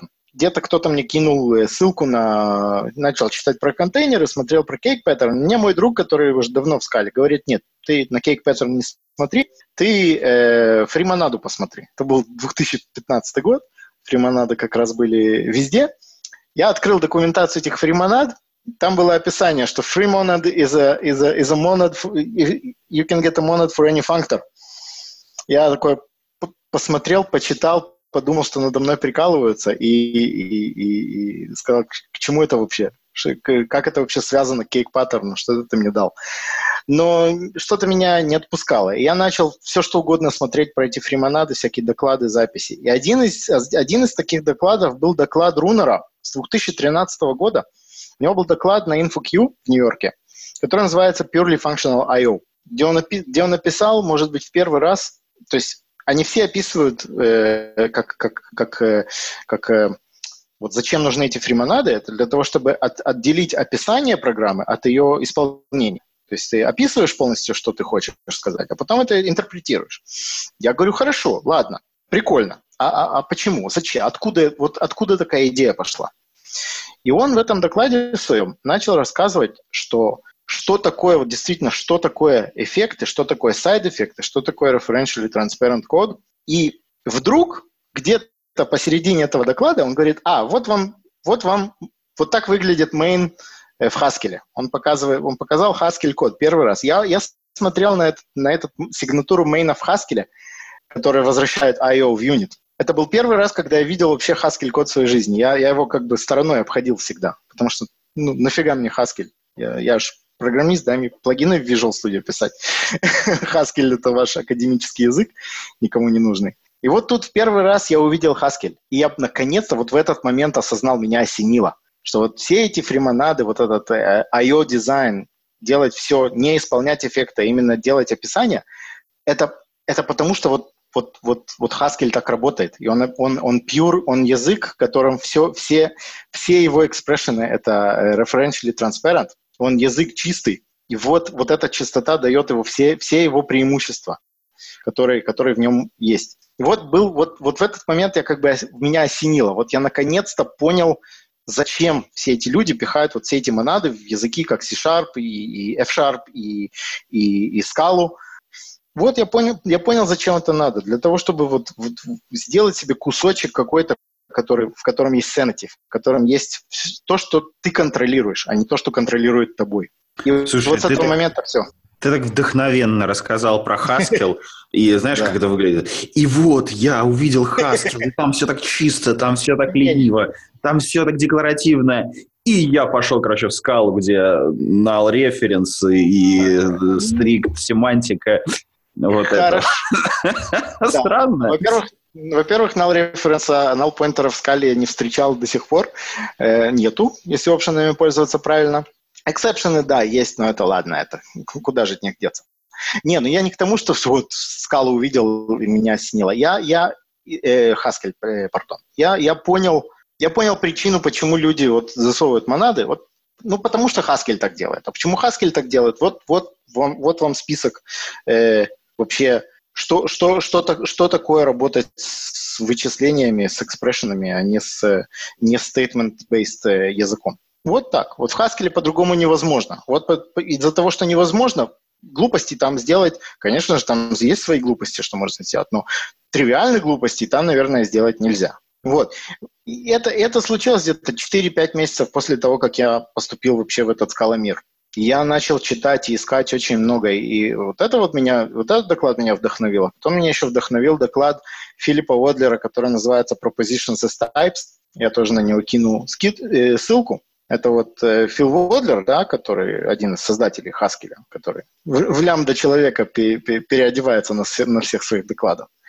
Сделал доклад, в котором он объясняет, что есть связь, есть абсолютно, называется Кэрри Хауард isomorphism или Кэрри Хауард correspondence, не знаю, как это по-русски сказать, что есть абсолютная связь. Ну да, очень помогло. что есть полная связь между типами, подразумевается, что такое тип, но есть полная связь между логикой и типами, и, и как и, и что и что э, вычисление э, экспрессионов это это решение э, э решение логических э, вот таких вот э, э пропозишенов, опять же.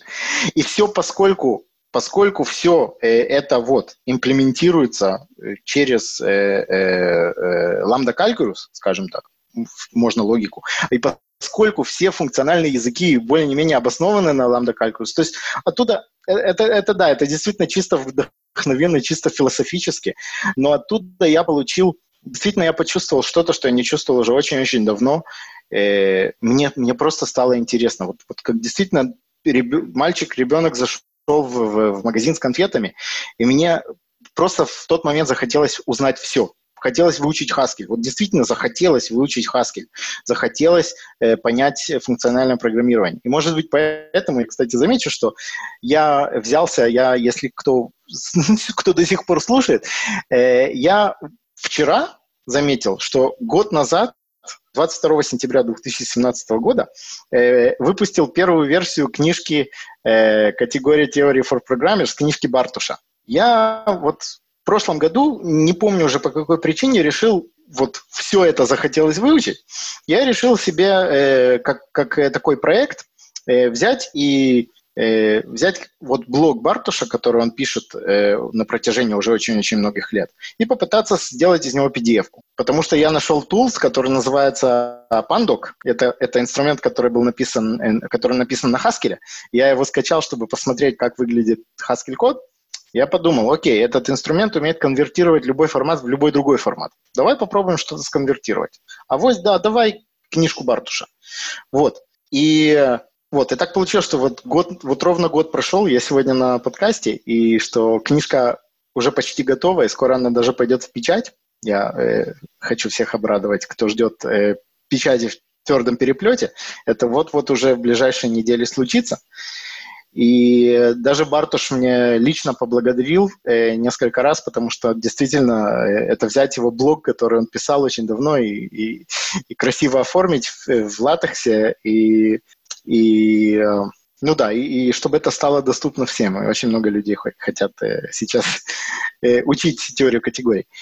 Я все к тому, что, что, что информации полно, но нужна мотивация для того, чтобы ее выучить. И э, я думаю, вот поэтому я, я, я, я так бы схожусь к тому, что это, это надо что-то, чтобы произошло в жизни, может быть. Какой, какой-то, какой-то этап, когда ты скажешь, все, я, я не могу уже делать, вот, вот не могу больше на это смотреть, мне надо что-то другое. И что-то другое тебя само найдет. Вот, наверное, FP, FP нашел меня больше, чем я его. как, э, как не смешно бы это было. Слушай, ну, а, ты не ответил на мой вопрос, как мне кажется. Смотри, я спрашиваю, ну, я у, у многих спрашиваю это, почему скала, а не Haskell, если вам так нравится Haskell? То есть, ну, я поясню, да, когда я, соответственно, знакомился с FP, вот, я очень-очень долго не мог понять, на кой черт монады. Вот. Ну, то есть, если я могу... Ну, то есть, зачем, зачем мне вот это абстрагирование от эффектов, да, а, соответственно, а, были много, было много объяснений по поводу чистоты, да, то, что вот мы разделим чистый и грязный код, вот, но меня это не, совершенно никак не восхищало, потому что я знаю, что как бы есть ну, как конвенционное программирование, что конвенциями можно там горы воротить, и как бы чекать эти конвенции автоматическими тулами, и все будет прекрасно. Вот. Ну, то есть просто банально, да, там вводим какие-то метки и запрещаем там использовать код с этими метками в одном модуле и разрешаем в другом. Все. Это решает ту же самую проблему. Поэтому для меня вот это вот э, как бы, как абстрагирование чистого кода, оно меня как-то не трогало совсем. Вот.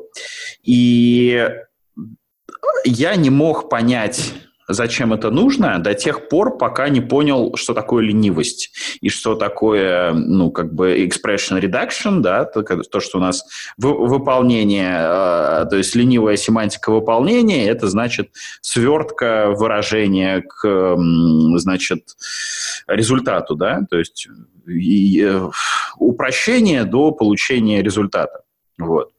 А, как только я вот это вот понял, что вот в Haskell, Haskell ленивый, и это его как бы фича прям основная, то есть это только так там и можно. Вот. Ну, понятное дело, что сейчас там можно поставить стрикт прагма семан, ну, эту прагму, и все там будет э, энергично выполняется. Ну, неважно. Тогда, по-моему, этого не было. Вот, и, а, соответственно, когда я это понял, я такой, о, а действительно, как мне писать код, как мне выполнять э, эффекты, если у меня после них там возвращается void, да, и как бы все, да, то есть это выражение висит в воздухе, выражения разрываются. И очевидно стало, что да, вот когда у нас есть вот выражение, программа как выражение, и чтобы его заредюсить, нам нужно действительно какая-то какой-то такой костыль, я понял, что да, вот, вот тут вот сразу как бы становится понятно, зачем Айо. Ну и, естественно, как бы след за этим я это уже понял в применении к скале и ко всему остальному. Вот, но я до сих пор как бы не являюсь там большим фанатом этого дела, да, то есть я понимаю, теперь я это просто понимаю, но а, не являюсь большим фанатом, потому что я знаю, что у меня есть энергичная семантика выполнения, у меня есть исключения, это мощный инструмент, и я этим пользуюсь везде, когда могу. А, соответственно, где удобно пользоваться монодом, да, там option, try, either, я пользуюсь, соответственно, монодом. Ну, понятное дело, для синхроничных future, там, таски, тра-ля-ля. Вот. А, то есть я не фанат, поэтому я искалист, да, то есть я не фанат FP, поэтому искалист. Но вот то, что говоришь ты, звучит как а, восторженная, восторженный такой, эм, как песня, да, гимн а, функциональному программированию и э, э, истоки которого лежат в Хаскеле, да, традиции, которые заложены в Хаскеле. Вот. Ну, ты скалист. Вот, вот это мне непонятно. Вот ну, ответ на это, я вот сразу отвечу. Ответ очень простой. В Израиле, не только в Израиле, но в Израиле в основном работы на Хаскеле нет. Есть, есть две конторы, которые занимаются Хаскелем, оба занимаются смарт-контрактами, конечно же, и, и все. И в этом, в этом суть, суть ответа. Более того, я не знал или до сих пор не знаю, или мне хочется э, работать на Haskell. Мне, мне, я, я Haskell-то, кроме, ну, тех, э, немножко книжку, я сделал курсы э, Дениса Николаевича Москвина на, на степике, э, чтобы выучить Haskell. Кстати, очень-очень рекомендую, замечательный э, курс онлайн, по-моему, самый лучший ресурс для русскоговорящих, который есть. Э, сейчас ждем книжку Брагилевского еще тоже поучить. Но кроме этого, и Haskell Book там тоже чуть-чуть почитал, но было слишком вербозно для меня. Кроме этого, я Haskell не знаю. Я пока на нем проекта не пишу, даже open source, я даже, ну, даже не знаю, где, где, куда начать. Поэтому, да, я считаю Haskell это каким-то идеалом, каким-то вдохновением. Но я, я, я, я могу, может быть, сказать немножко другое. Э, что да, я, я согласен полностью насчет вот этих reduction expression. Я, по-моему, даже самую, вот самую суть э, монадических вычислений, по-моему, прочитал тоже в бумаге Водлера или Моджи, там один из них писал, что вот когда язык создан только полностью из таких экспрессионов, они могут реду, реду, редуцироваться в любом порядке. То есть там абсолютно не имеет значения, в каком порядке они записаны. Это, во-первых, позволяет тот параллелизм, который inher, inherent в функциональном программировании, потому что редакшены, они без побочных эффектов, их можно редуцировать в любом порядке. Но когда у тебя экспрессионы редуцируются в любом порядке, как ты именно как ты сохраняешь последовательность. Вот отсюда и пошли монады, потому что они именно э, определяют собой последовательность. Ты можешь описать последовательность э, выполнения этих экспрессионов. Ну и они несут еще за собой исполнение эффектов. Да, это такая техническая деталь, и она как бы очень, она как бы говорит, зачем Хаскелю монады для того, чтобы делать I.O. Я насколько где-то где читал, что в первых версиях каких-то версия 0.3 Haskell, там вообще монад не было, он не, вообще не умел ее делать. У него не было доступа к, к, к, к миру, ему только вычисления надо было какие-то делать. Он вообще можно, этого не умел. Можно да. я добавлю свои 5 копеек? Пожалуйста. Я на этой неделе ходила на Lambda World в Сиэтле, и mm-hmm. я разговаривала на очень похожую тему. Да, прям на эту тему я разговаривала с э, Эдвардом Кметом и с э, Бартышем. А, они меня спрашивали, зачем я занимаюсь скалой, если можно не заниматься скалой. Вот. И, ну, на мой взгляд, ну, как, как результат этой дискуссии, в общем, мы вместе там вывели, что э, когда... Ну, это, в общем, если человек, например, занимался с Java там все время или .NET, или там, я не знаю, плюсами, и потом вдруг он открыл для себя мир функционального программирования, то вполне возможно, что переход сразу на Haskell — это ну, просто слишком много. То есть нужно изучить там а, синтаксис, нужно изучить саму парадигму, что такое функциональное программирование, а потом ты такой, а я хочу подебажить, а я хочу открыть свою fancy э, IDE там и что-нибудь в ней поделать. Вот, я знаю э, хорошо очень э, экосистему, как у меня там строятся билды, и, но с переходом сразу там, ну, это особенно касается Java разработчиков, с переходом сразу из Java в Haskell, ну, э, скорость разработки очень сильно снижается, потому что ну, человек просто, просто слишком много нужно изучить. Поэтому люди используют... Ну, надо, надо помнить, я разговаривала с Кметом из Бартышем. Поэтому люди используют скалу как ступеньку к, к, в переходе к Haskell. Вот. Как сказал Мартин, скала is a gateway drug to Haskell. Хаскелятор. Да. По-моему, хаскелятор это кто-то другой придумал, это не Мартин но он это использует. Да, поэтому... Быть... Э, да, пожалуйста. Ну, в общем, на мой взгляд, так, так и есть. Но еще с другой стороны, я э, мало что вообще знала о Хаскеле. Ну так, вот эту книжку, как что в ней классные рисунки, я не знаю. Ну, там, может, первые две главы прочитала, до того, как вообще начала чем-то там интересоваться функционально. Про теорию категорий? А, нет, это... А, Learn Your Haskell for the Great Good. Да, угу. класс, классно. Хочу добавить э, вообще, что я думаю, что все слушатели уже, наверное, догадались, что как бы наш подкаст – это ну, как бы такой специальный, специальный хитрый план хаскилистов. Они, значит, сделали сначала подкаст вот это вот «Бананы и линзы», никто ничего не понял, они там снобистские что-то там рассказывали про хаскил, всех засирали, вот. И, короче, когда а, э, их план по захвату мира провалился, Денис Шевченко решил, короче, сделать все хитро. И, короче, он, значит, ну, как бы заслал агентов, вот, которые как бы прикинулись скалистами, вот, и они, короче, создали подкаст «Скалолаз». Всем известно, что «Скала» — это дружелюбное сообщество, здесь там как бы все котики, все всех любят. И, э, соответственно, они начали такие про «Скалу», а потом начали как бы говорить, ну, «Скала»-то, конечно, хорошо, но «Хаскель» лучше. «Хаскель» лучше. Ребята, пользуйтесь «Хаскелом». Да, так что я думаю, что все уже догадались. Действительно, вот что сказать, что скала, в скале надо работать очень, очень тяжело. Ну, гораздо тяжелее, конечно же, Haskell, в котором иначе просто невозможно или тоже очень-очень тяжело. Но в скале надо, кто-то шуточно сказал, что FP in Scala is, is 10% coding, 90% apologizing, что очень часто приходится извиняться за э, ужасно страшный синтакс и за, за, э, там, за какой-то кривой, за недостатки каких-то фичеров, которые в, Haskell очень легко, наверное, делаются, я не знаю. Я единственное, что скажу, что вот именно что выделяет, конечно же, скалу от, от других языков, в которых возможно сделать FP, это такие фичеры, как действительно higher kind of types и имплиситы, через которые можно выразить тайп-классы, потому что эти фичеры приближают к тому, что возможно с помощью Haskell. Например, не использовать, э, не использовать паттерны э, Object-Oriented для, э, например, э, для, для всякого, что, что, что, что мы знаем, как делать со старого мира. Например, для, для того, что вот меня спрашивают на работе, вот как делать dependency injection в функциональном языке. Я говорю, не делать dependency injection в функциональном языке. Dependencies как, как таковые должны оставаться снаружи, потому что если ты их засовываешь внутрь, все, все преимущества функционального языка, вообще функционала, уходят к чертовой матери, потому что теряется purity, теряется вот этот referential transparency.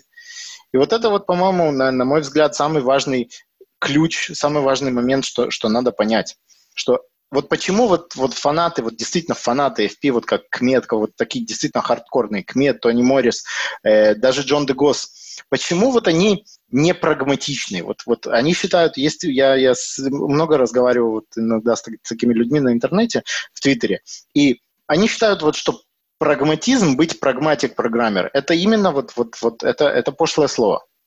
Потому что можно сказать, что вот, вот что, что если ты строго соблюдаешь все свои principles, как principles по-русски? Э, не... Принципы? Ну, принципы, да. Но вот именно стоишь на своем и никогда-никогда не, не, не, не пытаешься вот срезать углы, вот как это очень легко делается, например, в Java, да, вот, вот опять же, э, принципы проектирования на, на ООП, да, нам какой-то clean код Uncle Bob говорит, что, что функция не должна получать там больше трех-четырех параметров. Ну, фиг, вон я видел, конструктор берет 18. Почему? Потому что, потому что никто вовремя после седьмого не остановился и сказал, а что я делаю, ребята, нельзя же так. Говорили, у нас дедлайн, у нас это самое, у нас э, у нас все равно контейнер, там автоматика, ладно, напихаем, потом разберемся. И вот потом этот потом никогда не приходит. Я вижу, что наоборот, что в FP, если ты сдвинешься хоть на миллиметр вот с тех строгих принципов, которые тебе гарантирует компилятор, то оно все рушится. Все. Вот это действительно, вот, вот что мне нравится в FP, что ему не, он, он как бы там, не надо, он определению не принадлежит. Это либо FP, либо не FP. То есть либо у тебя есть какая-то purity, там, referential transparency и, и все это, весь этот э, балаган, либо у тебя нет ничего. И, и ты теряешь все, все свои э, возможности вот этого reasoning, возможности понимания кода, возможности параметрисити, смотреть на функцию и понимать, что она делает, не читая имплементацию. Это очень-очень много чего можно потерять, если ты э, не соблюдаешь вот эти правила.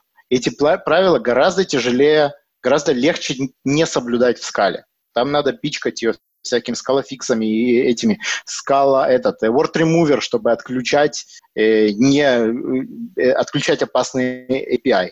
Но опять же, достаточно, что кто-то тебе вызовет э, println и там system.getDate посредине функции, и все, к чертовой матери все ушло. Весь твой reasoning ушел. Поэтому да, скале это возможно, но гораздо тяжелее. Но люди, люди наверное, э, действительно хотят чего-то получить, какие-то гарантии, поэтому стараются, поэтому пихают свои монады и делают код менее, не знаю, читаемый, понимаемый изначально э, людьми, которые, которые не знают, что такое F. А, люди любят смотреть на функции, которые называются doStuff, которая возвращает unit. И для меня, я вот, вот, вот с тех пор, когда, когда узнал про parametricity, что о, о функции можно узнать практически все, это ее signature, я, я не, эта функция для меня полностью, ну, например, функция, которая не принимает ничего и возвращает какое-то значение. Это абсурдная функция. Откуда это значение идет? Э, для меня это теперь понятно. Людям, Слушай, скажи, которые... а у тебя, скажи, у тебя вот после того, как ты узнал о вот, э, ну, там, программировании на типов, да, о том, да. что сигнатура говорит о сути. А скажи, вот у тебя после этого пропало пропала проблема с неймингом. Ты делаешь так же, как и все, как все мы называем все это А, Б, С, Фу, Z. Да, честно, да. А, да, вот правильно. Честно, да. И более того, э, более того, вот у Джона Дегоса был как раз замечательный блокпост на эту тему, типа, что чем, чем, чем шире у тебя сигнатура, тем короче у тебя должно быть название. Я наконец-то это понял. Но я скажу более того, вот сейчас state of the art кстати, вот хочу э, поблагодарить э, Олю и, заодно, э, опять же, за то, за то, что пригласили Джон Дегоса э, на свой метап, и, и на свой онлайн, который, в котором он записал этот замечательный э, онлайн-сессион, который называется FP to the Max. Мы, когда Джон Дегос прилетал сюда в Израиль, он сделал э, двухдневный курс его advanced workshop, который тоже более, более такой упакованный был, у него эти курсы обычно больше дней э, идут, но он сделал такой э, двухдневный курс, в котором он сначала, э, с самого начала, с э, первых принципов, э, first principles, вот это все строил, э, строил, э, строил себе. Одна из, его, одна из его тем называлась «No names, no problems». Вот если вы смотрели вот этот его доклад FP to the Max он, он, он типа является очень-очень сконцентрированная двухчасовая версия вот его продвинутого воркшопа.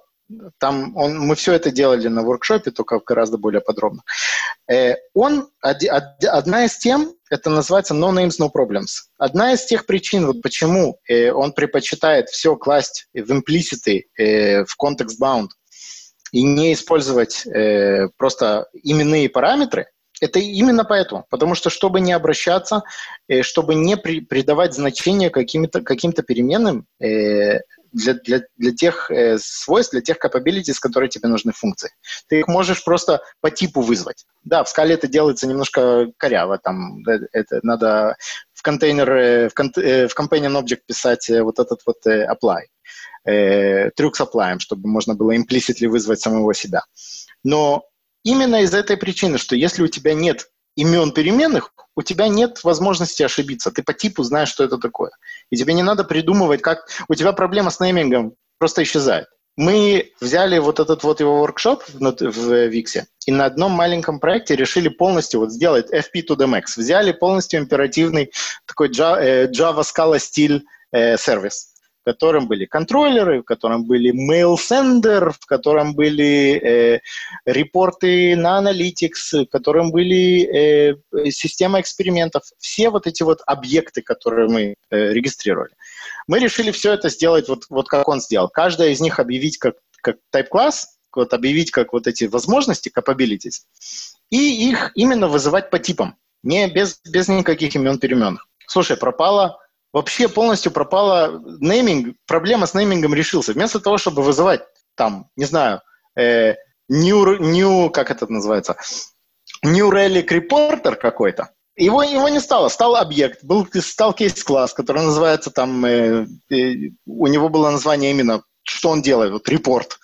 И все, и не нужен был никакой репортер. Вот у меня есть много, вот...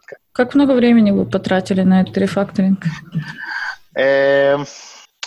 Э, Честно, вот поскольку все, кто, кто в нем участвовал, это был, в принципе, те люди, которые были на, на, на, на воркшопе, поэтому заняло несколько дней. То есть совсем.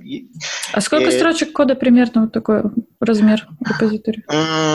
Я не знаю, не считал, но уменьшилось. Я смотрел дифы, да. Конечно, стало меньше строчек, но, но при... Нет, в смысле, меня интересует, сколько вообще порядок какой в проект, насколько большой. Ну, этот, это был маленький сервис достаточно, ну, не знаю, тысяч двадцать, может быть. Но там еще и тестов end-to-end э, конце. Mm-hmm. Я, я, я, я все к чему? Потому что я считаю, что действительно вот, вот то, что Джон сделал, это вот, вот мы как раз говорили на эту тему, да, что, я, что, что на данный момент я считаю, что это, э, это state of the art, э, как делать FP в скале потому что он подразумевает собой очень много техник и, и в конце концов сводится на, на вот эту главную технику, как лучше всего делать энкодинг FP принципов в скале, а именно через Tagless Final с использованием MTL стиля э, type-классов. Если я что-то сейчас сказал, что кто-то не понял, вот вам что погуглить. Но именно вот эти э, э, MTL style э, type-классы плюс Tagless Final — это самое, на мой взгляд, э, лучшая и перформная э, э, э, версия делать э, делать правильный FP э, в скале, потому что... Надо, надо добавить текущее, потому что мы не знаем, что там будет дальше. Да, конечно. Я знаю, что есть много ребят, ваши гости предыдущие, Олег Пышков, он делает, кстати, вот этот, я не знаю, ли вы смотрели на Мяу, Мяу МТЛ, то, что он делал. Мяу МТЛ это, это еще какая, это это, это еще более добавка к, к вот такому стилю, которая позволяет как раз работать с, с внешними зависимости, зависимостями, чтобы не пихать их в огромный э, такой э, объект и передавать его через ридер монады. Он с помощью линз позволяет вытащить именно впрочь только то, что надо. Ну, это, это немножко, это надо только посмотреть. Он, а, он, э, эта идея, я ее видел в Haskell, она называется Classy, Classy Lenses, это вот э, Олег Пышков э, имплементирует это дело в скале через его проект Meow MTL. Я очень, очень рекомендую на этот проект посмотреть, э, потому что это классно. Это действительно, как я сказал, state of the art. Это вот все tutorials в интернете можно, в принципе, выбр- ну, не выбросить, но я, я бы я на них всех поставил обсолит, потому что вот, вот так надо. Вот по-другому не надо, так надо. вот.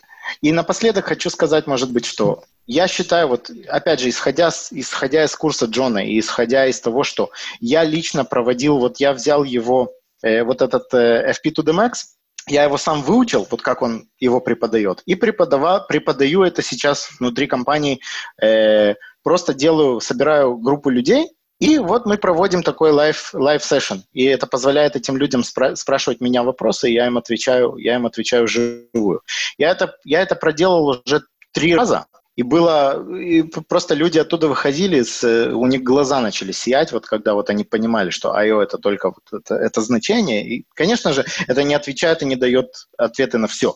Но это дает какое-то понимание, какую-то интуицию. Так, у нас тут есть вопрос с YouTube. Он, к сожалению, про прошлую тему, но, но хочется все-таки ответить. Будет ли книга Барташа в EPUB формате? PDF хорошо, но на телефонах EPUB более удобен. Э, хороший вопрос. Э, я э, лично сначала пытался сделать такой, то есть и, и пытался сделать моби и еще что-то с помощью пандока. Пандок мне не захотел это все делать. Он что-то там не получилось у него с этим, с, моим латахом который я тоже выучил, в принципе, вот буквально недавно я латах не знал до этого. Но я, я да знаю, что есть кто-то другой, кто пошкрябал раньше э, блог и сделал из него версию э, именно на Mobi и на э, EPUB, э, которая э, полноценная. Там, может быть, нету маленьких э, фиксов, которые мы потихонечку. Ну и, может быть, после того, что, что книга выйдет, э, у меня немножко будет возможность э, подрефакторить э, латах, и, и тогда, может быть, пандок или какие-то другие, э, какими-то другими способами можно будет экспортировать. Я не думаю, что должна быть э, большая проблема. Хорошо, э, спасибо. Вот, а еще скажу, что, что э, э, хочу выразить благодарство огромное Евгению э, Зеленскому, да, Евгений Зеленский. Он же, он же, как я узнал, Impure Pix в Твиттере, я этого не знал. Э, рисовальщик прикольный, он э, законтрибьютил в книжку э, все картинки, он с них снял э, э, э, бэкграунд. То есть они теперь все прозрачные более красиво выглядят на, на, на белом фоне. А еще он контрибьютит в проект, который называется э, Category Theory for Programmers для скалы. То есть он взял все примеры э, на Haskell, которые существуют в книге, и перевел их в скалу. И поэтому э, очень-очень скоро Э, выйдет э, вместе с выходом э, Print Edition книги, выйдет еще и Scala Edition книги, в котором я просто возьму все эти сниппеты и включу их в книгу, и тогда будет, можно будет side-by-side видеть Haskell и Scala примеры на, на одной и той же странице. Я думаю, это будет очень полезно всем, кто, кто хочет поучить и посмотреть. Хорошо, что ты сейчас об этом вспомнил, потому что он приходил к нам в гости, но а, он рассказывал уже все это. А, да? Мы, мы да, это... но, но да, но мы не, вы, не выкладывали этот выпуск, потому что у него был, был очень плохое качество записи, так что сейчас mm. люди узнали наконец-то. На самом деле он на Ютубе вроде как есть, мы не удаляли этот выпуск. А, то есть трансляция этого выпуска есть, вот, кому интересно послушать там адские лаги, когда все Мне кажется, мы его убрали, ну, короче, ладно, нет выпуска. Мы заканчиваем? Да. Да. Да. А, ну что, можно я скажу по, про, еще раз напомню про метап, то, что 4 октября в Москве в теххабе ключ а, на что вот на Рочдествельской улице будет, а, соответственно, метап. Там будут офигенные доклады про МТЛ, про трансляцию .NET в свою виртуальную машину, и как бы это все на скале. И вот и мы еще треть, ищем третьего докладчика, которого у нас до сих пор, до сих пор не утвержден. Он, если вы хотите выступить и слушать сейчас этот подкаст, то самое время заслать нам, соответственно, заявку на это. Мне можно в личку или по почте, или в комменты, как угодно. Вот. Приходите на Скала Метап обязательно. Вот, будет весело, классно. Кто-то, может, хочет что-то еще порекламировать? Молчат, никто ничего не хочет рекламировать. Все, все застеснялись.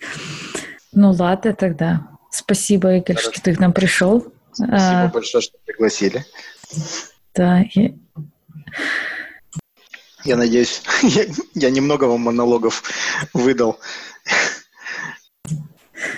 Нет, все хорошо. Ладно, а, дорогие слушатели, наконец-то спустя два часа мы заканчиваем наш долгожданный выпуск подкаста. О, вот, да. У нас ага, мои проснулись сейчас. А, с вами была Оля из Сиэтла. Фомкин из Орла. И Евгений из Екатеринбурга. И Игорь из Израиля. Спасибо, все, пока-пока. Все, спасибо.